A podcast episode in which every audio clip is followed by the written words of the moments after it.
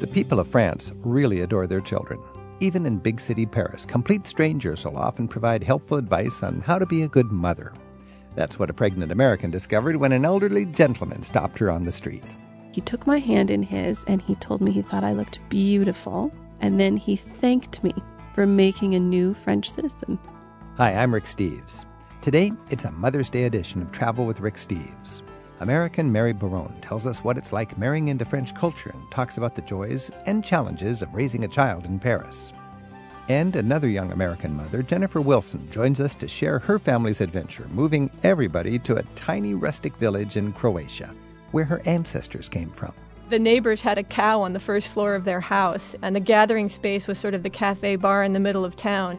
That and some special tributes to our mothers. It's just ahead on Travel with Rick Steves. We've got some fun examples of family adventures today on Travel with Rick Steves. Mary Baron married a Frenchman, and now she's raising a young child in Paris. Mary lets us in on French expectations for being a good mother.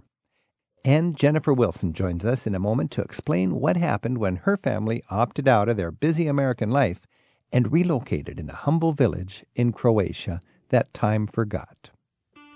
I'd like to open this Mother's Day edition of Travel with Rick Steves by sharing a few thoughts about my own mother, June Steves, who passed away just a few days after Christmas. Hi, I'm Rick Steves. My mom was my first travel partner ever. It was 1969, and I was a wide eyed 14 year old when she introduced me to Europe. As my dad was busy doing business with European piano builders, he imported pianos, my mother and I immersed ourselves in the wonders of Europe. On that first dip into Europe, we'd watch Dutch bicyclists gather at a stoplight on the way to the fields, wooden shoes filling their little handlebar baskets. Venturing into our first subway ride ever, we found our way to a stop called Trocadero, emerged, turned the corner, and set eyes for the first time on the jaw dropping Eiffel Tower. Together, we puzzled at neoclassical buildings that looked both new and ancient. We collected souvenir pins to fill my Bavarian felt hat. When friends in Germany gave us a tin of white asparagus, we opened it and marveled together at what looked like a rare albino vegetable. And with Norwegian relatives, we traveled to the fjord where we found the actual house from where my mother's mother left for the new land. In her case, Canada. On that first trip, I was attached to my mom, literally, as back then, a mother and her child could share the same passport. And flying home from that first foreign adventure, I have a hunch my mom knew that she planted in me a seed, one that would sprout into a lifelong passion for travel. One of my favorite photos is of me and my mom with our hosts in Austria, in a dusty village on the border of communist Hungary. It was 1969.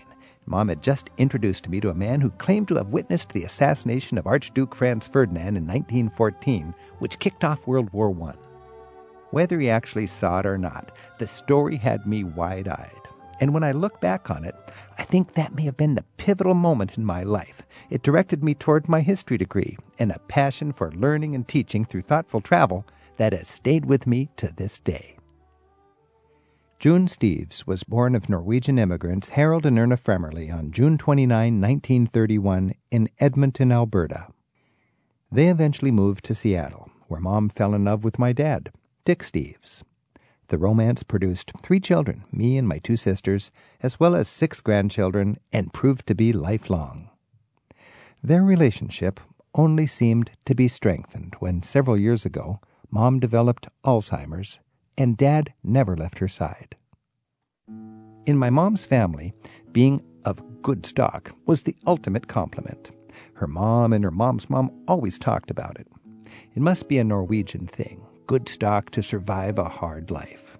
It was as if offspring were like plants that needed to survive a winter snow. Mom certainly was good stock. In fact, my fear was that her tough Norwegian body would long outlive her Alzheimer's brain. In that regard, her death was both timely and a blessing. A week after Christmas, I got a call that Mom had been taken to the hospital. First diagnosis pneumonia but it was worse. A few minutes later, we learned she had had a heart attack and would need a pacemaker. Half an hour after that, the doctor was on the phone asking about Mom's end of life wishes.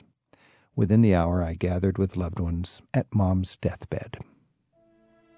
Looking at her in that hospital bed, even with her pale face drained of life, I saw a noble woman of beauty and strength. I saw the power of maternal love. I saw and I will remember a strong, timeless woman of good stock, Viking stock. At 1:30 a.m. on December 29th, 2011, I held my mom's hand and stroked her head as she peacefully took her last breath. Losing your mother takes you to places you've never been. There's a void. You see things differently. You realize how much emotion is inside you. You find there's a bucket of tears reserved especially for mothers. Collecting my thoughts about Mom's death, I find myself going ethnic, going primeval coming together as Mom died, we cradled her. It was as if we created, with our family, loved ones, and pastor, a Viking ship in some torchlit burial ceremony a thousand years ago in Norway.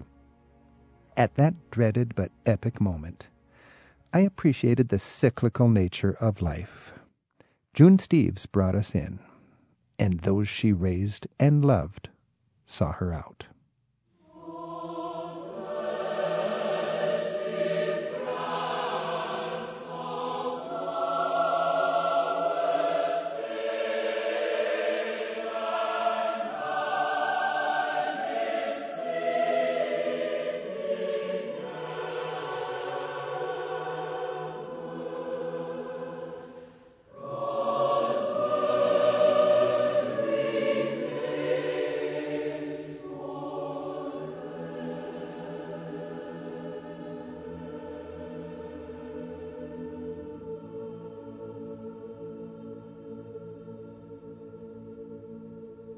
For many of our mothers, travel is a part of good parenting.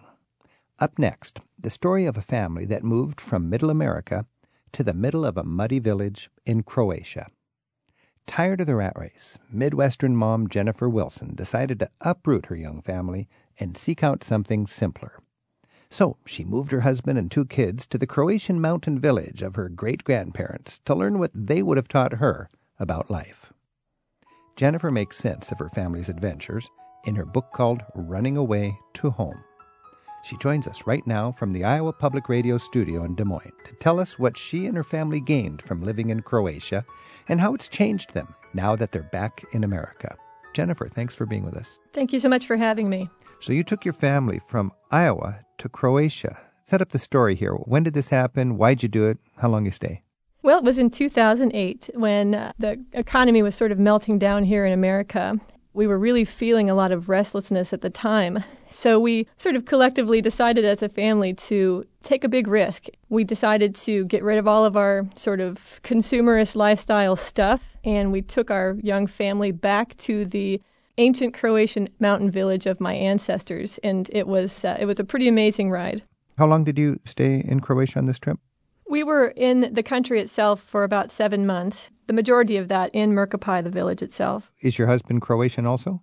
He's Norwegian and Alsatian, but he sort of adopted my ancestors for the time we were in the village. It was really like hitting the reset button for our family there. In what way? Well, Jim and I have a fairly modest lifestyle here in the Midwest, but even a family like us, sort of in our American culture, tends to supersize everything. And we were just ready to kind of get away from the American buzz. And we went back to a most basic way of living. We were living in a small pension in this very small village that felt like it was suspended in amber since my great grandparents left. And it really gave us the time and space to connect as a family. We wanted less busyness in our world, and we thought there can really be no better way of doing that than going to a place where there was really nothing going on. Um, we had heard a few things about Mrkopalj. I had done some research and a scouting trip, and indeed it was sort of this quiet timeout land, it felt like to us. And so when we got there, the, na- the neighbors had a cow on the first floor of their house, and the gathering space was sort of the cafe bar in the middle of town. And everybody throughout the generations, they knew poverty like their backyards because they had lived from their gardens for so many generations through good times and bad. And we just really melded into this slower lane, I guess. Let's just say I'm one of these um, Mrkopalj residents, and all of a sudden I see this cheery family come in, and, and here's this uh, Sam and Jennifer and and uh, Jim and and Zadie. So, how are you received? What are these people supposed to do when they see you? You know, from the very first day, it was crazy. I'm a travel writer by trade. And so, you know, I thought that I would be sort of easing the way for my family into this village. But I've done a lot of traditional travel stories, you know, Paris and Mexico and New York and going to sort of easy travel destinations. I was the one that was knocked off my pins in this town. So I was sort of walking around wondering what we were going to do for entertainment. And so I was a little fish out of water. My husband immediately, um, because he had a year away from his desk job, and that was just the happiest moment of his life when he walked to this village where there was nothing to do but hang out and talk to the neighbors. And so they immediately embraced him. And of course, the Croatians love kids. And so they were part of everybody's life immediately. So your kids are seven and four at the time. And so, That- so they, right. they just had friends to kick the ball around, or, or how did your kids pass the time? I, I would have wondered if your seven year old son, Sam, would have just go, What's going on here? I mean, I don't have my TV shows, I don't have my friends. From that very first night, we just sort of released them into the mountain meadow with our landlord's daughters, and they were just part of the family. And they had more freedom and space than they had ever experienced in their whole lives. I mean, they learned how to climb trees. They learned how to walk up a mountain. I mean, it was amazing. And they, my daughter especially, physically grew over the time we were there a noticeable amount. They really enjoyed it. You know, it's interesting because uh, my grandparents came from Norway, and I would love my kids to better know from where they came, Norway. And you spent, you know, just a few months basically, and you've given your children something that will enrich their lives from now on. They know from where they came. How was that? Was that successful?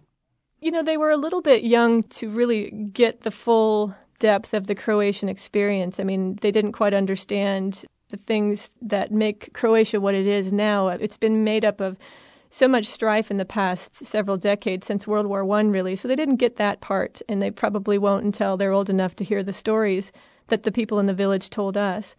But they understand food and they understand the accents, and they have still good friends back in the village that I have a feeling as they get older, they'll go back and visit again and again. How did the kids communicate, and how did your husband Jim fit so well? And did the locals speak English? he spoke the international language of who wants a beer. Um, Well, that so helps. He got along really well. But he's also just a very open minded, easygoing guy. And so he just did a lot of smiling and nodding. We had actually taken language lessons here in Iowa before we left, but really it was so hard to learn that language. A Slavic language is so vastly different from anything we knew. And no matter how we studied, we didn't pick up a ton. We talked about as the level of toddlers. But the kids, it was funny how they all understood each other, although they didn't speak the same language. I mean, it was a lot of pantomime and giggling and let's just go run and play soccer. For the village kids, I would imagine is, hey, there's two more kids to play with. This is fun. That's exactly right. You know, let's see if these guys are any good at soccer, and we'll play it in the meadow tonight to find out. More with Jennifer Wilson and her family's journey to the Croatian mountain village of her ancestors, and more Mother's Day tributes. It's all just ahead on Travel with Rick Steves.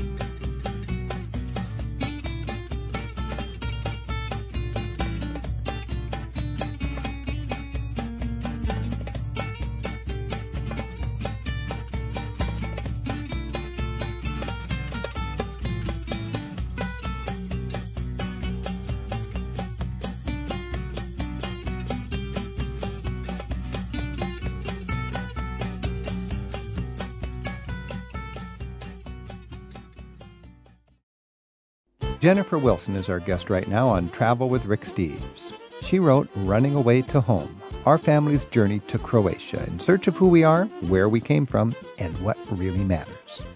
It's about their decision to pack up from Iowa and try living in rural Croatia for a while. Her website is jennifer wilson.com. What was the sense of privacy like in the village? Could you have your own space, or was it so humble and, and people living close together that you were all part of a big extended family? People did live close together in a certain extent, but the houses were quite big. You know, the traditional European family house has three floors and a different generation on each one. So we were on the top floor in like a big dorm as a family. Um, so we had our own private space on the top floor, but we didn't have much privacy from each other. We were all kind of lumped together. I thought that that would be an issue. You know, we have so much, so much privacy in the United States, you know, in our homes. But, you know, we found that living in this big space where we could all see each other all the time and it sort of helped us be closer as a family. We derived a lot of comfort from that too. I would imagine, you know, you, you come from middle America and, and you're all tuned into the American dream. Did you find people in Croatia have the same dream or do they aspire to different things? You know, that's, that's a great question because I, one of the things that I kept noticing while I was there is how many parallels there were between the village of Mrkopalj and the United States as Jim and I were experiencing it. You know, since Croatia had earned its freedom in the wars of the 1990s, it just seemed to us like they were at this point where they got everything they wanted and weren't sure what to do with it. And I, I feel like we're kind of at that place as a family in the United States now. I mean, we, that's one of the reasons why we went to Croatia to kind of take a time out and think, well, now, what do we want to do with our American dream? What does it mean for us? Because it really doesn't mean just buying a bunch of stuff. That doesn't feel good to anyone. And I, and I feel like the village was struggling with the same thing. Now we got what we wanted. Now what do we do? And, and I don't really think those questions have been answered yet. I do want to make a point, though, of saying that I've had so many families who are wondering how on earth we would do something like that and how we could afford something like that. And to us as a family, we made this our priority. We were going to save every single penny that we could to make this a timeout for our family. We didn't shop at the superstores. We didn't buy new furniture. We didn't buy big Christmas presents. We buckled down. And it's an amazing thing that in this American economy that's even as dismal as everyone says it is, by the end of about a year long savings binge, we had enough for a nine month frugal journey to Europe where we still stayed in Paris and we still stayed in London, and it can be done. It's just about your priorities. You know, we have a lot of 9 11 baggage. What baggage do Croats have? Well, you know, uh, something that I found really interesting was everybody wanted to know as soon as I hired an interpreter to help me ask questions of people, as we all kind of wanted to know each other a little bit more deeply, and they were really frustrated that we couldn't speak freely. And I hired I hired everybody's favorite bartender to translate for me. And one of the first things almost every person I interviewed in depth wanted to know is what do Americans think of us after World War II? And you know, I one of the things that humbled me the most about this trip was how little I know knew about international politics and what the circumstances were of the world wars and, and who was what. And I thought of everything as such a black and white thing, but it's really not so when you really look into European history. And Croatia was aligned during World War II with the Nazis and the fascists, not the entire country, of course, not all of the people, but that's where the dominant political party was. And they were very interested in explaining how all of that came to be. They were hmm. very concerned about that. And I think that's baggage they still carry. And and it's it's something that they still argue about in this village amongst each other is in the bars at night and it's something that, that we kind of felt torn about as well i mean what if you went back to norway and found out the village that you're from was torn apart by politics that are abhorrent to the rest of the world i mean it was it was mm-hmm. hard for us to wrestle with during World War II itself, the village in Croatia was aligned with the Nazis and fascists. The Ustashi government was in control for a while, and of course they lost in the end. And then um, Tito took over. But the baggage that Croatia still, I felt, carried with them in this village, I can only speak for the village itself, was we don't want you to think that we're a bunch of Nazis. I mean, that's really not how it was. We had two awful choices. We right. had hmm. communist Russia and we had the the fascists and the Nazis, and we had to pick whichever one was going to let us keep going to church. And one woman kind of said to me, We're Catholic the way Israel is Jewish, and we had to choose who would let us continue to worship as we wanted to, as we needed to. Everybody was very concerned about talking about that with me, and so then it became very important for me to relay that part of the story. And I wasn't really going there for politics, but it seemed like a responsibility to talk about that. That's the history that we missed because my great grandparents left. I've found that throughout my Eastern European travels, there is that lingering sort of concern about were you partisan or were you Nazis or were your relatives fighting against the Nazis? Were you communists right. up in the hills? And even today, families would be known as, oh, their family's a partisan family, or that That's family right. was a Nazi family. And what, 60 years later, it's still with them. I'm Rick Steves. This is Travel with Rick Steves. We're talking with Jennifer Wilson, and she's written a book called Running Away to Home Our Family's Journey from Iowa to Croatia.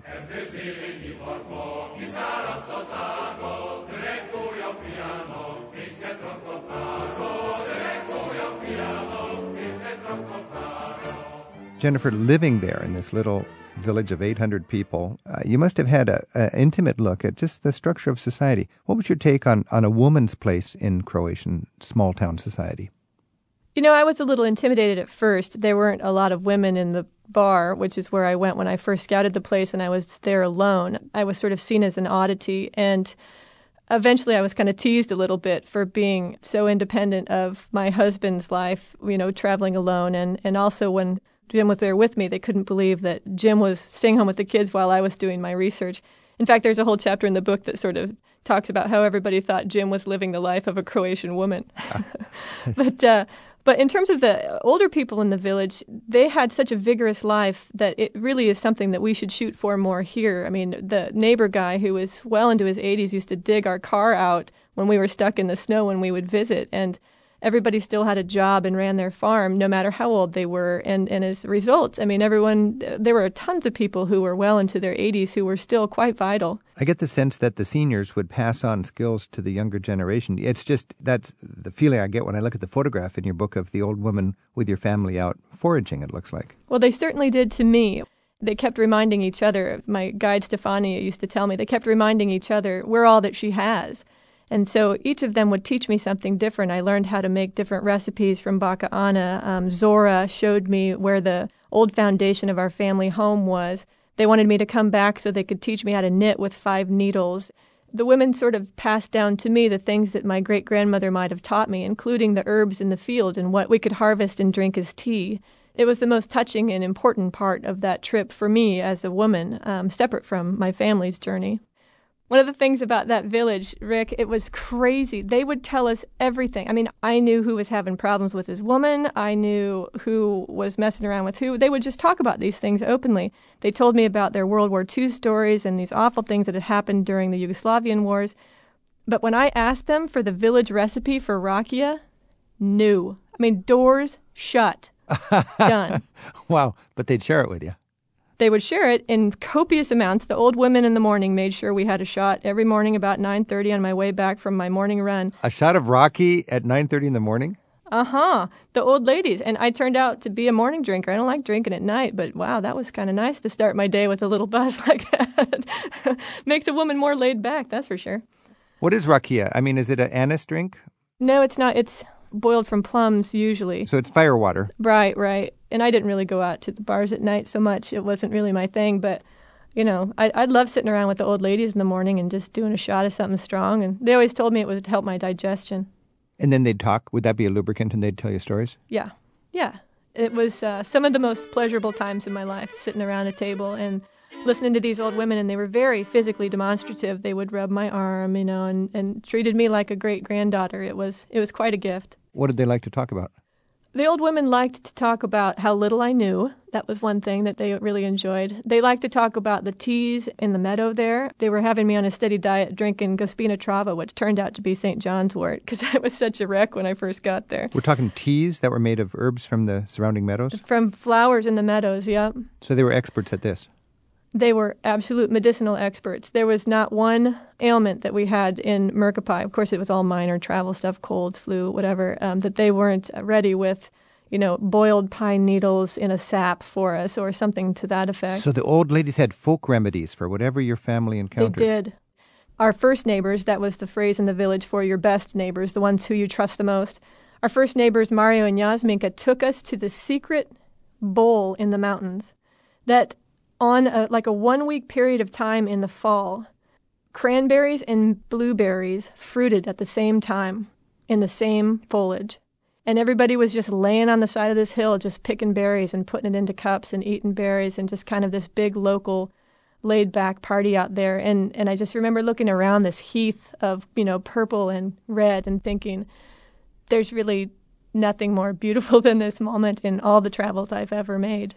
Whoa, a Croatian utopia. So it's that one week when you've got the secret bowl in the mountain Yeah. where the berries are ripe at the same time. Right. And there was actually an old fellow that came over and asked Mario and Yasminka why we were there and kind of grousing that, listen, there's only so many. We don't want everybody to know about this. And Mario um, explained to them that, that we were family. I was going to say, it sounds like you were not just considered newcomers, but you were part of the family. It, it really felt that way. I mean, I was going there seeking my immediate family's connection. I was also seeking a little bit more connection to my own family. I talk in the book a bit about how um, my own relationship with my mother is a little tentative, and I was looking for my grandmother, who was Croatian. She had a very heavy Croatian accent, and I did know her. Um, I was kind of looking for some comfort from her in these unstable times, I guess, and I think everybody recognized it. You were not really having the fulfilling, close relationship with your actual mother, and you found your great grandmother and you got that from her. My my mother's mother, Grandma Kate, she was the daughter of the people who were from Mrkopalj, and she and I connected. We absolutely were inseparable as grandmother and granddaughter. And when she passed away, that was when I started kind of becoming interested in the place where her parents were from. And then the last of my immigrant relatives died, Sister Mary Paula Radosevich, and the nuns gave me her personal papers that talked about Mrkopalj, Croatia. I got those papers at the exact time that I started just feeling really restless and, and Jim was unhappy in his job. He had one of those he had one of those awful jobs where you have to ask permission to have a day off to go to the dentist, you know, or to Mm-hmm. prove that you're sick. And we just started thinking, what if we just took a break? And and to me I was thinking, what if I just got to see my grandma one more time? And it was amazing how the village recognized that need in us. And you know, as Americans, I think a lot of times we travel and feel like we're superior somehow, like we're going to visit these smaller countries from our very big country. We're a superpower. But they felt sorry for us. I found that repeatedly. They couldn't believe that I was coming there to find out who my great grandparents were. Who who doesn't know their great grandparents? You know, um, it was fascinating that they really felt bad for us. I mean, they don't have any malls, they don't have any good sushi joints, but but they knew who they were, and there was no doubt about that. And they saw in me, especially, that I just wasn't sure. And you know, I had not traveled like that before. I did when I was in college. I was backpacking, but I was from a very small town in Iowa. And it was my sister Paula Radosevich, the last of the immigrant relatives, who told me, You must travel. You must get outside of this small town. And so I just I hit the road and I just went to learn things. I went to look in the Louvre because I wanted to know what everybody else saw. That sort of thing. Um, it was a very cursory trip, but this travel with my family gave me such unique entry into a culture that you never would have gotten in any other circumstance. I really felt like it was the first time that I had truly traveled. Because, you know, when you're a travel writer, you have a guide or a fixer who tells you, try this, try that, and they hide everything from you, you know, because you want to mm-hmm. have a little happy travel story that will end up in a travel magazine. And that's why everybody feels like they fail when they read travel stories and their mm-hmm. trip didn't turn out like it mm-hmm. did in the magazine. But this was, and I, I was committed to writing everything in between. And I don't look great a lot of times in this book because I talk about how I was uncomfortable. We don't always look perfect. The village doesn't always look perfect, but it truly was this immersion into another world that we loved as a family. And, and me as a traveler, I think I really learned how to get outside of my comfort zone and see what that has to offer. In a sense, then running away to home is a guidebook. I think it's permission for people to go ahead and not enjoy it sometimes because in the end, you're going to get something different than you expected. And isn't that why we go somewhere anyway? I stepped so far outside of my comfort zone, I had no idea if I'd ever snap back. And in some ways, I haven't. It's a way to go and try to open your mind and, and learn a new way of being. Maybe you don't want to snap back. Maybe you just want to snap to a different place than you would have been had you not traveled. That's true. And now you're back home. Your kids are a couple years older, seven and nine, and you look back on it. Um, was it worth all the trouble? What was the main lesson? Definitely gratitude for the lives that we have. My great grandparents took an enormous risk when they left their village behind and they didn't look back and came to this place where they didn't speak the language and My great grandfather had $14.50 in his pocket when he arrived at Ellis Island. I believe that as a family, we're never going to forget what that sacrifice meant to us. It's helped us have a better life. And I hope as Americans, we, we don't squander his, his great sacrifice. Jennifer Wilson, that's an inspiring story, and I'd call it heroic parenting at the same time. Thanks a lot for sharing, and good luck with your book, Running Away to Home. Thank you so much for having me.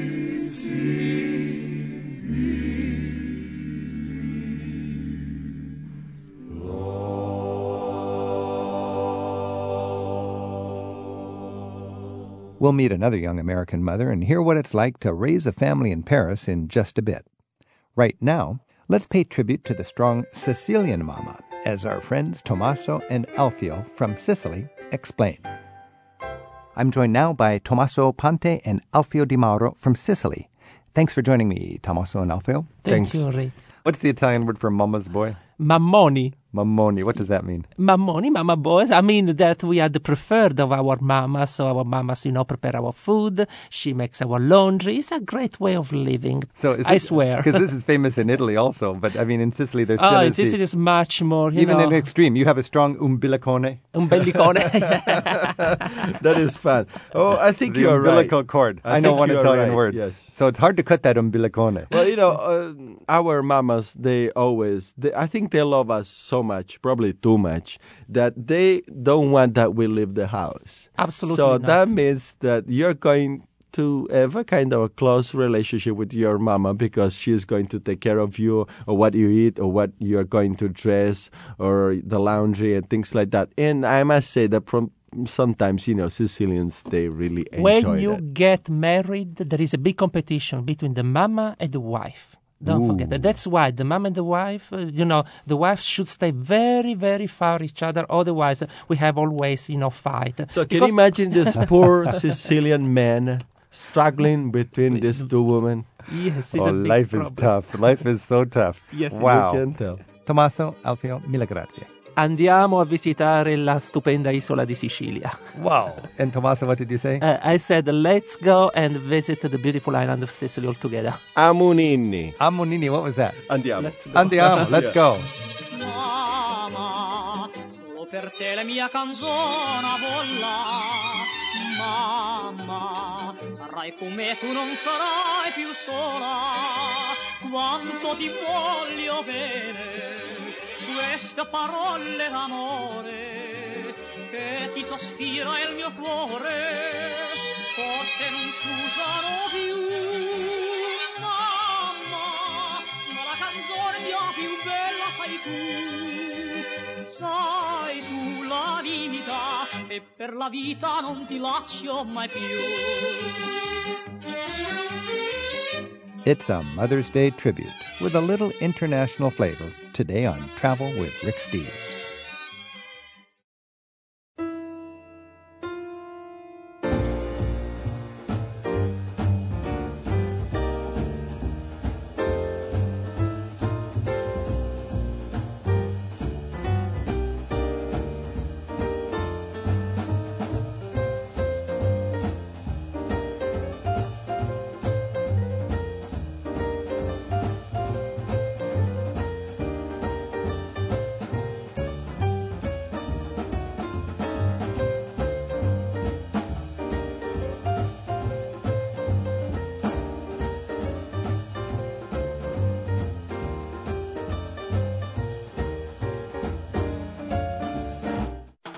Bonjour, je suis Hélène Sciolino, j'habite Paris et je voyage avec Rick Steves. Hello, I'm Elaine Sciolino. I live in Paris and I travel with Rick Steves. Bonjour, je suis Hélène Sciolino, j'habite Paris et je voyage avec Rick Steves. So many people dream about living in Paris. We're joined today by somebody who not only lives in Paris, somebody who fell in love with and married a Frenchman, moved to Paris, and now has a delightful little baby. She writes a blog, howtomarryafrenchman.blogspot.com, and she joins us today to give us a little insight into her life. Mary Bourron, thanks for joining us. Thank you, Rick. So, walking around Paris, very pregnant, Yes. How, how do people treat you? Yeah, they are very excited about it. They love, they, the French, love families, love babies, and love to see young women making more of them. I was exiting my bakery one day and had an older gentleman come up to me and he took my hand in his and he told me he thought I looked beautiful. And then he thanked me for making a new French citizen. Really? Yes. So there's that sort of almost patriotism about Yes. bringing another child into the French realm. Thank you for bringing us another taxpayer, I think. Yeah. And you're, how old is your baby now? She is 15 months. Colette. Colette. Oh, nice. You wrote in your blog, by the way, your blog is so interesting, how to marry a Frenchman.blogspot.com. You wrote about a room full of Gemini. Yes. Now, Paris is very popular to have babies. So there are a lot of young families in Paris. There's a lot of services, but there's so many babies that you really have got to get your organization down. For example, when you want to give birth in a specific hospital, um, you really have to apply right away. So, for example, I had a lot of girlfriends who were starting to get pregnant or thinking about getting pregnant. They would call the hospital every month, reserve a bed, and then if they got pregnant at the end of the month, keep their spot. And if they didn't, they'd call back and cancel. They reserved a bed nine, ten months in advance? oh, yeah, yeah, exactly. Really? So just in case you can conceive, you've nailed a bed. Yeah, you've got a bed down. Yeah. So that's first Wow. things first is book your hospital in advance. And then the same thing is true with daycare. So the most popular month to give birth in Paris is May because you have to have a three month old baby in order to leave them in the daycare system. They can't be under three months. Okay. And every school year, there's something called La Rentrée, which is the big September opening. And so all of the spots fill up in September. So if you're angling for a top notch daycare, Yes, you want a baby that's three months old in September. exactly. When most of the vacancies appear. That's right. And they make those lists in May. So you want to have a springtime baby. Wow, that requires a little bit of uh, artistry. Yes. Are the Uh, yeah. Parisian women pretty pretty good at that? Oh, yeah. They're really good at it. In fact, I was completely sort of blindsided by this. We had an August baby. And then afterwards, when I'm telling people, oh, la, la, la, August. Oh, what a difficult month to give birth. J'aime Paris au mois de mai, quand les bourgeons renaissent, qu'une nouvelle jeunesse s'empare de la vieille cité qui se met à rayonner. J'aime Paris au mois de mai, quand l'hiver le délaisse, que le soleil caresse ces vieux toits. You write in your in your blog about the mammies of Montmartre. Tell us Yes. about that. Yeah, Mamie is a is a nice name for grandma, uh, and there are a lot of elderly people that live on this hill, and they are really involved in children's lives. Their children, other people's children, Even yours, a stranger, my child. Yes, yes, yeah. I think it's the it takes a village Are they to raise a judgmental? baby. I mean, I, I know it's kind of odd when an older person kind of makes some judgmental comment on how you're Yes, raising took- your child. it took it took a little while to get used to it, but these uh, elderly women would just march right up to you and tell you what they thought of you. You know, oh, madame, look at these poor babies' arms. You've exposed them to the wind. Or the other way around, even 10 minutes later, they could come up to you and say, oh, madame, your baby's suffocating with all of these scarves. Ah, da, da, da, da. So they're very concerned about So without any sort of uh, invitation, Oh, they'll no, give you plenty no, of advice. No, no, no. Even Plenty if you're sort of, you know, sort of moving your eyesight over here to sort of avoid them, they'll march right up to you and say, "Oh, madame, madame," and give you a little nugget of advice. Is it annoying or is it endearing?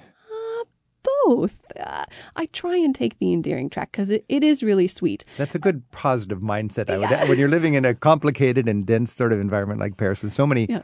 strong feelings about how to live and what's right. There's also no winning here, so I just. I don't try and debate. I just, oh, madame, thank you. Yes. Oh, you're right. We're going to go right home right now and bundle up. How long have you been married to uh, Gregoire? Four years. Four years. What's your advice to an American woman hoping to fall in love with a Parisian or a Frenchman? Do it. Do it. Yeah, it's Wow. it's a lot of fun. How is They're- that? How are Frenchmen Different? Unique, different. Yeah, Yeah. it's um I would say that you know very generally speaking, you know, it's hard to sum up a whole Right. peoples here, but uh that they're very sensitive. They're very sweet. So it's not just until they get you; they're sensitive even several years into the marriage. They really are. Yeah, well, or is Gregoire just a unique? well, Gregoire is particularly sweet, yes. But generally speaking, they're a little bit softer than American men. and they make really nice life partners. So, Mary, your baby's 14, 15 months old now, Mm-hmm. Yeah. and you've learned about maternity leave and daycare and, and Mm-hmm. this sort of thing.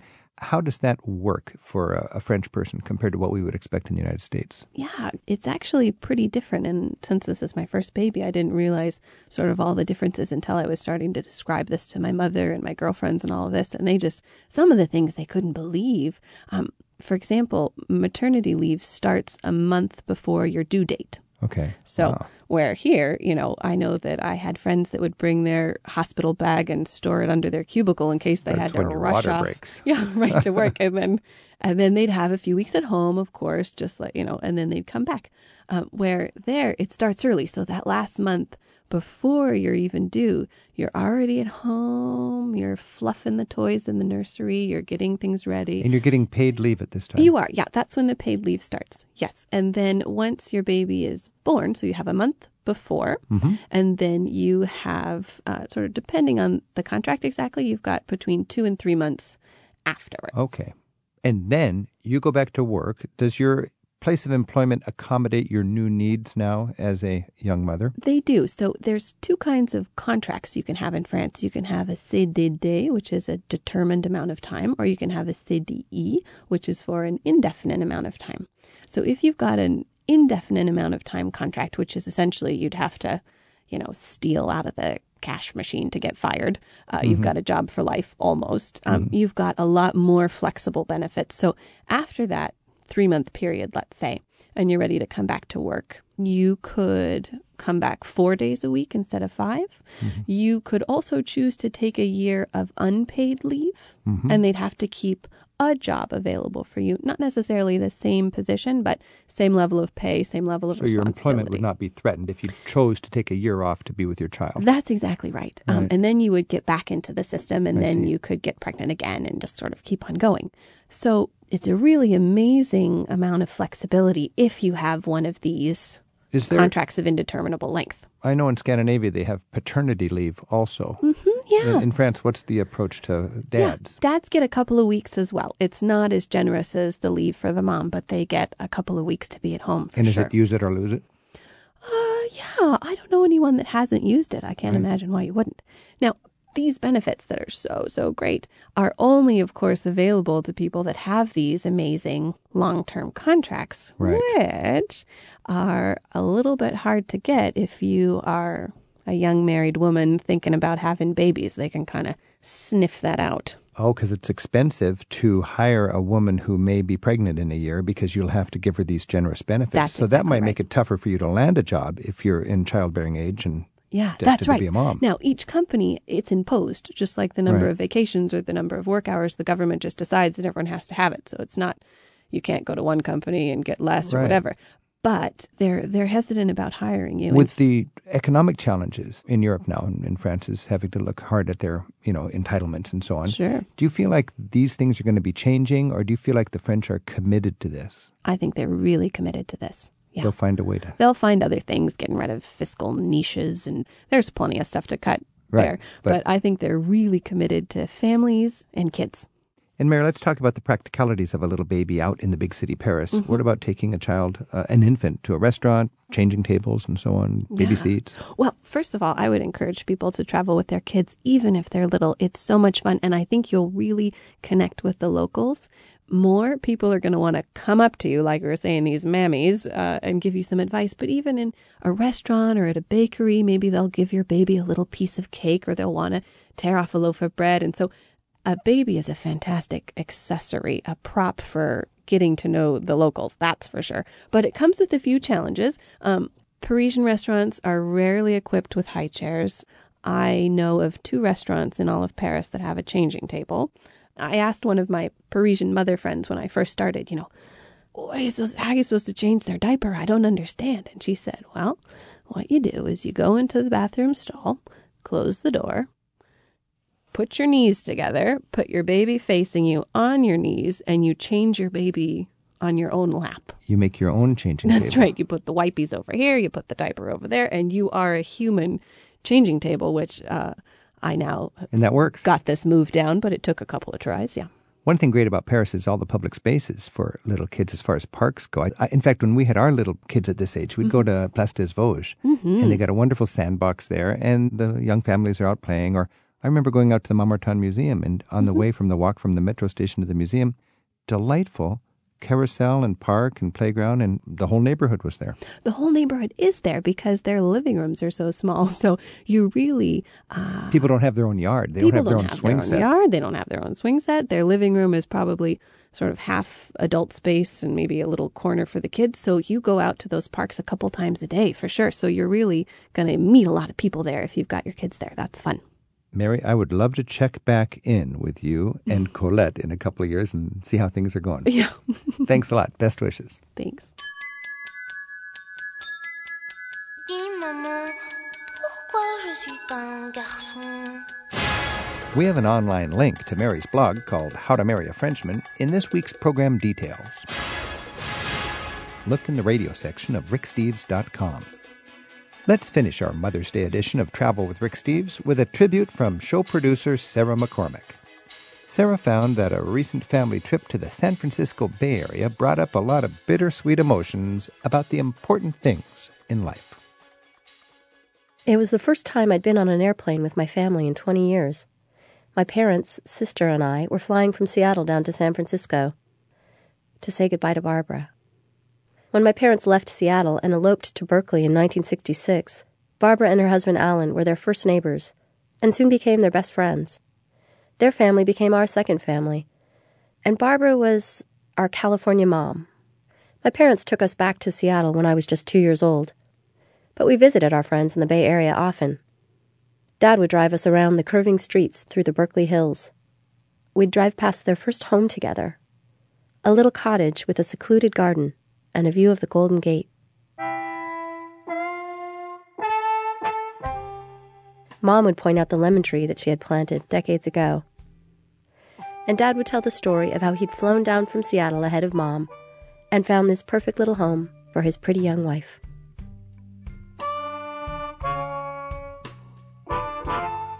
In the back seat, we'd roll our eyes while Mom smiled at him across the car.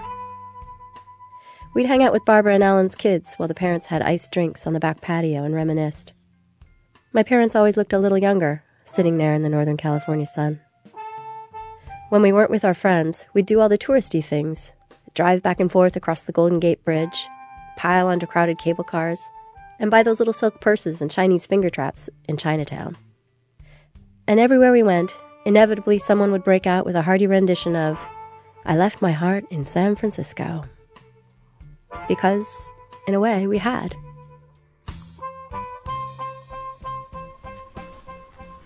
The night before Barbara's memorial service, the four of us wandered the streets of Chinatown together, reminiscing.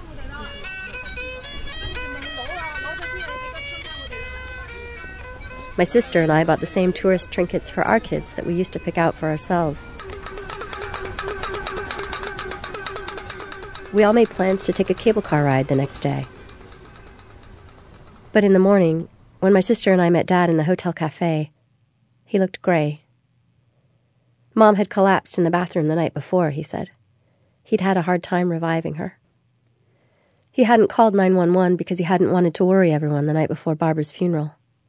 He said, I thought I was going to lose her.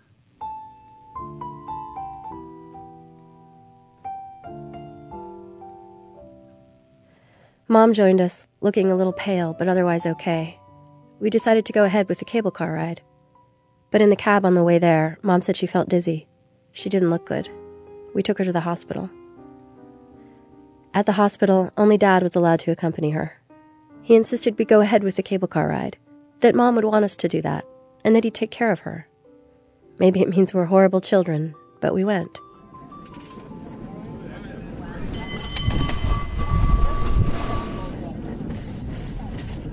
Cable cars are the closest thing we have in this country to the kind of crowded death traps people ride every day in the third world. But in this litigious country, cable cars strike me as lawsuits on wheels. Okay, right here, two between poles. Okay, just step up. There's a sort of running board along each side, which you stand on, with your backside hanging out and exposed to oncoming traffic, holding onto a pole. You lurch up one side of an improbably steep hill and careen down the other. Just a couple of feet separate you from the cable car going in the other direction. The driver, while cranking the Victorian era gears, yells at the foolish tourists to pull themselves in and, for God's sake, to watch their backpacks. As the car climbs the first hill, I think of Mom, and of how these are the streets where she was young, younger than my sister and I are now, and with almost everything still ahead of her. Where's the part where it's real curvy? I think of Barbara, and of the impossible loss of our California mother, and of the fact that we're going to lose another mother. Maybe not today, but one day.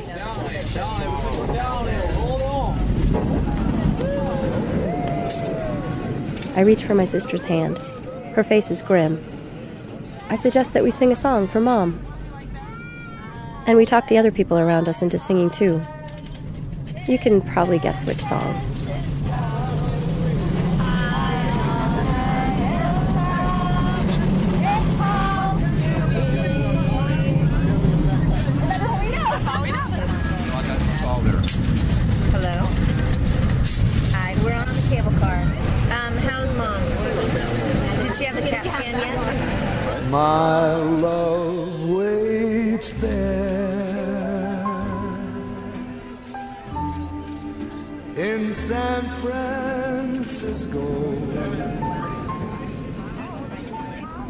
Mom turned out to be okay. No stroke, no heart attack. At least they couldn't find anything wrong with her. Or if they did, my parents didn't tell us. Mom looked really happy hearing about our cable car ride. That afternoon, we crossed the bay and drove back up through the Berkeley Hills for Barbara's memorial. We hugged her kids and grandkids, cried for our friend, and during the service, my sister and I sat on either side of our mom, each holding on tight to one of her hands. Your golden sun will shine for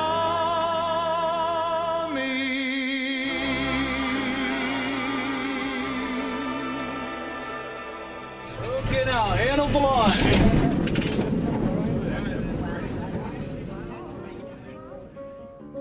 Travel with Rick Steves is produced at Europe Through the Back Door in Edmonds, Washington. This edition was produced by Sarah McCormick and Tim Tattan. Thanks to our colleagues at Iowa Public Radio for studio help today.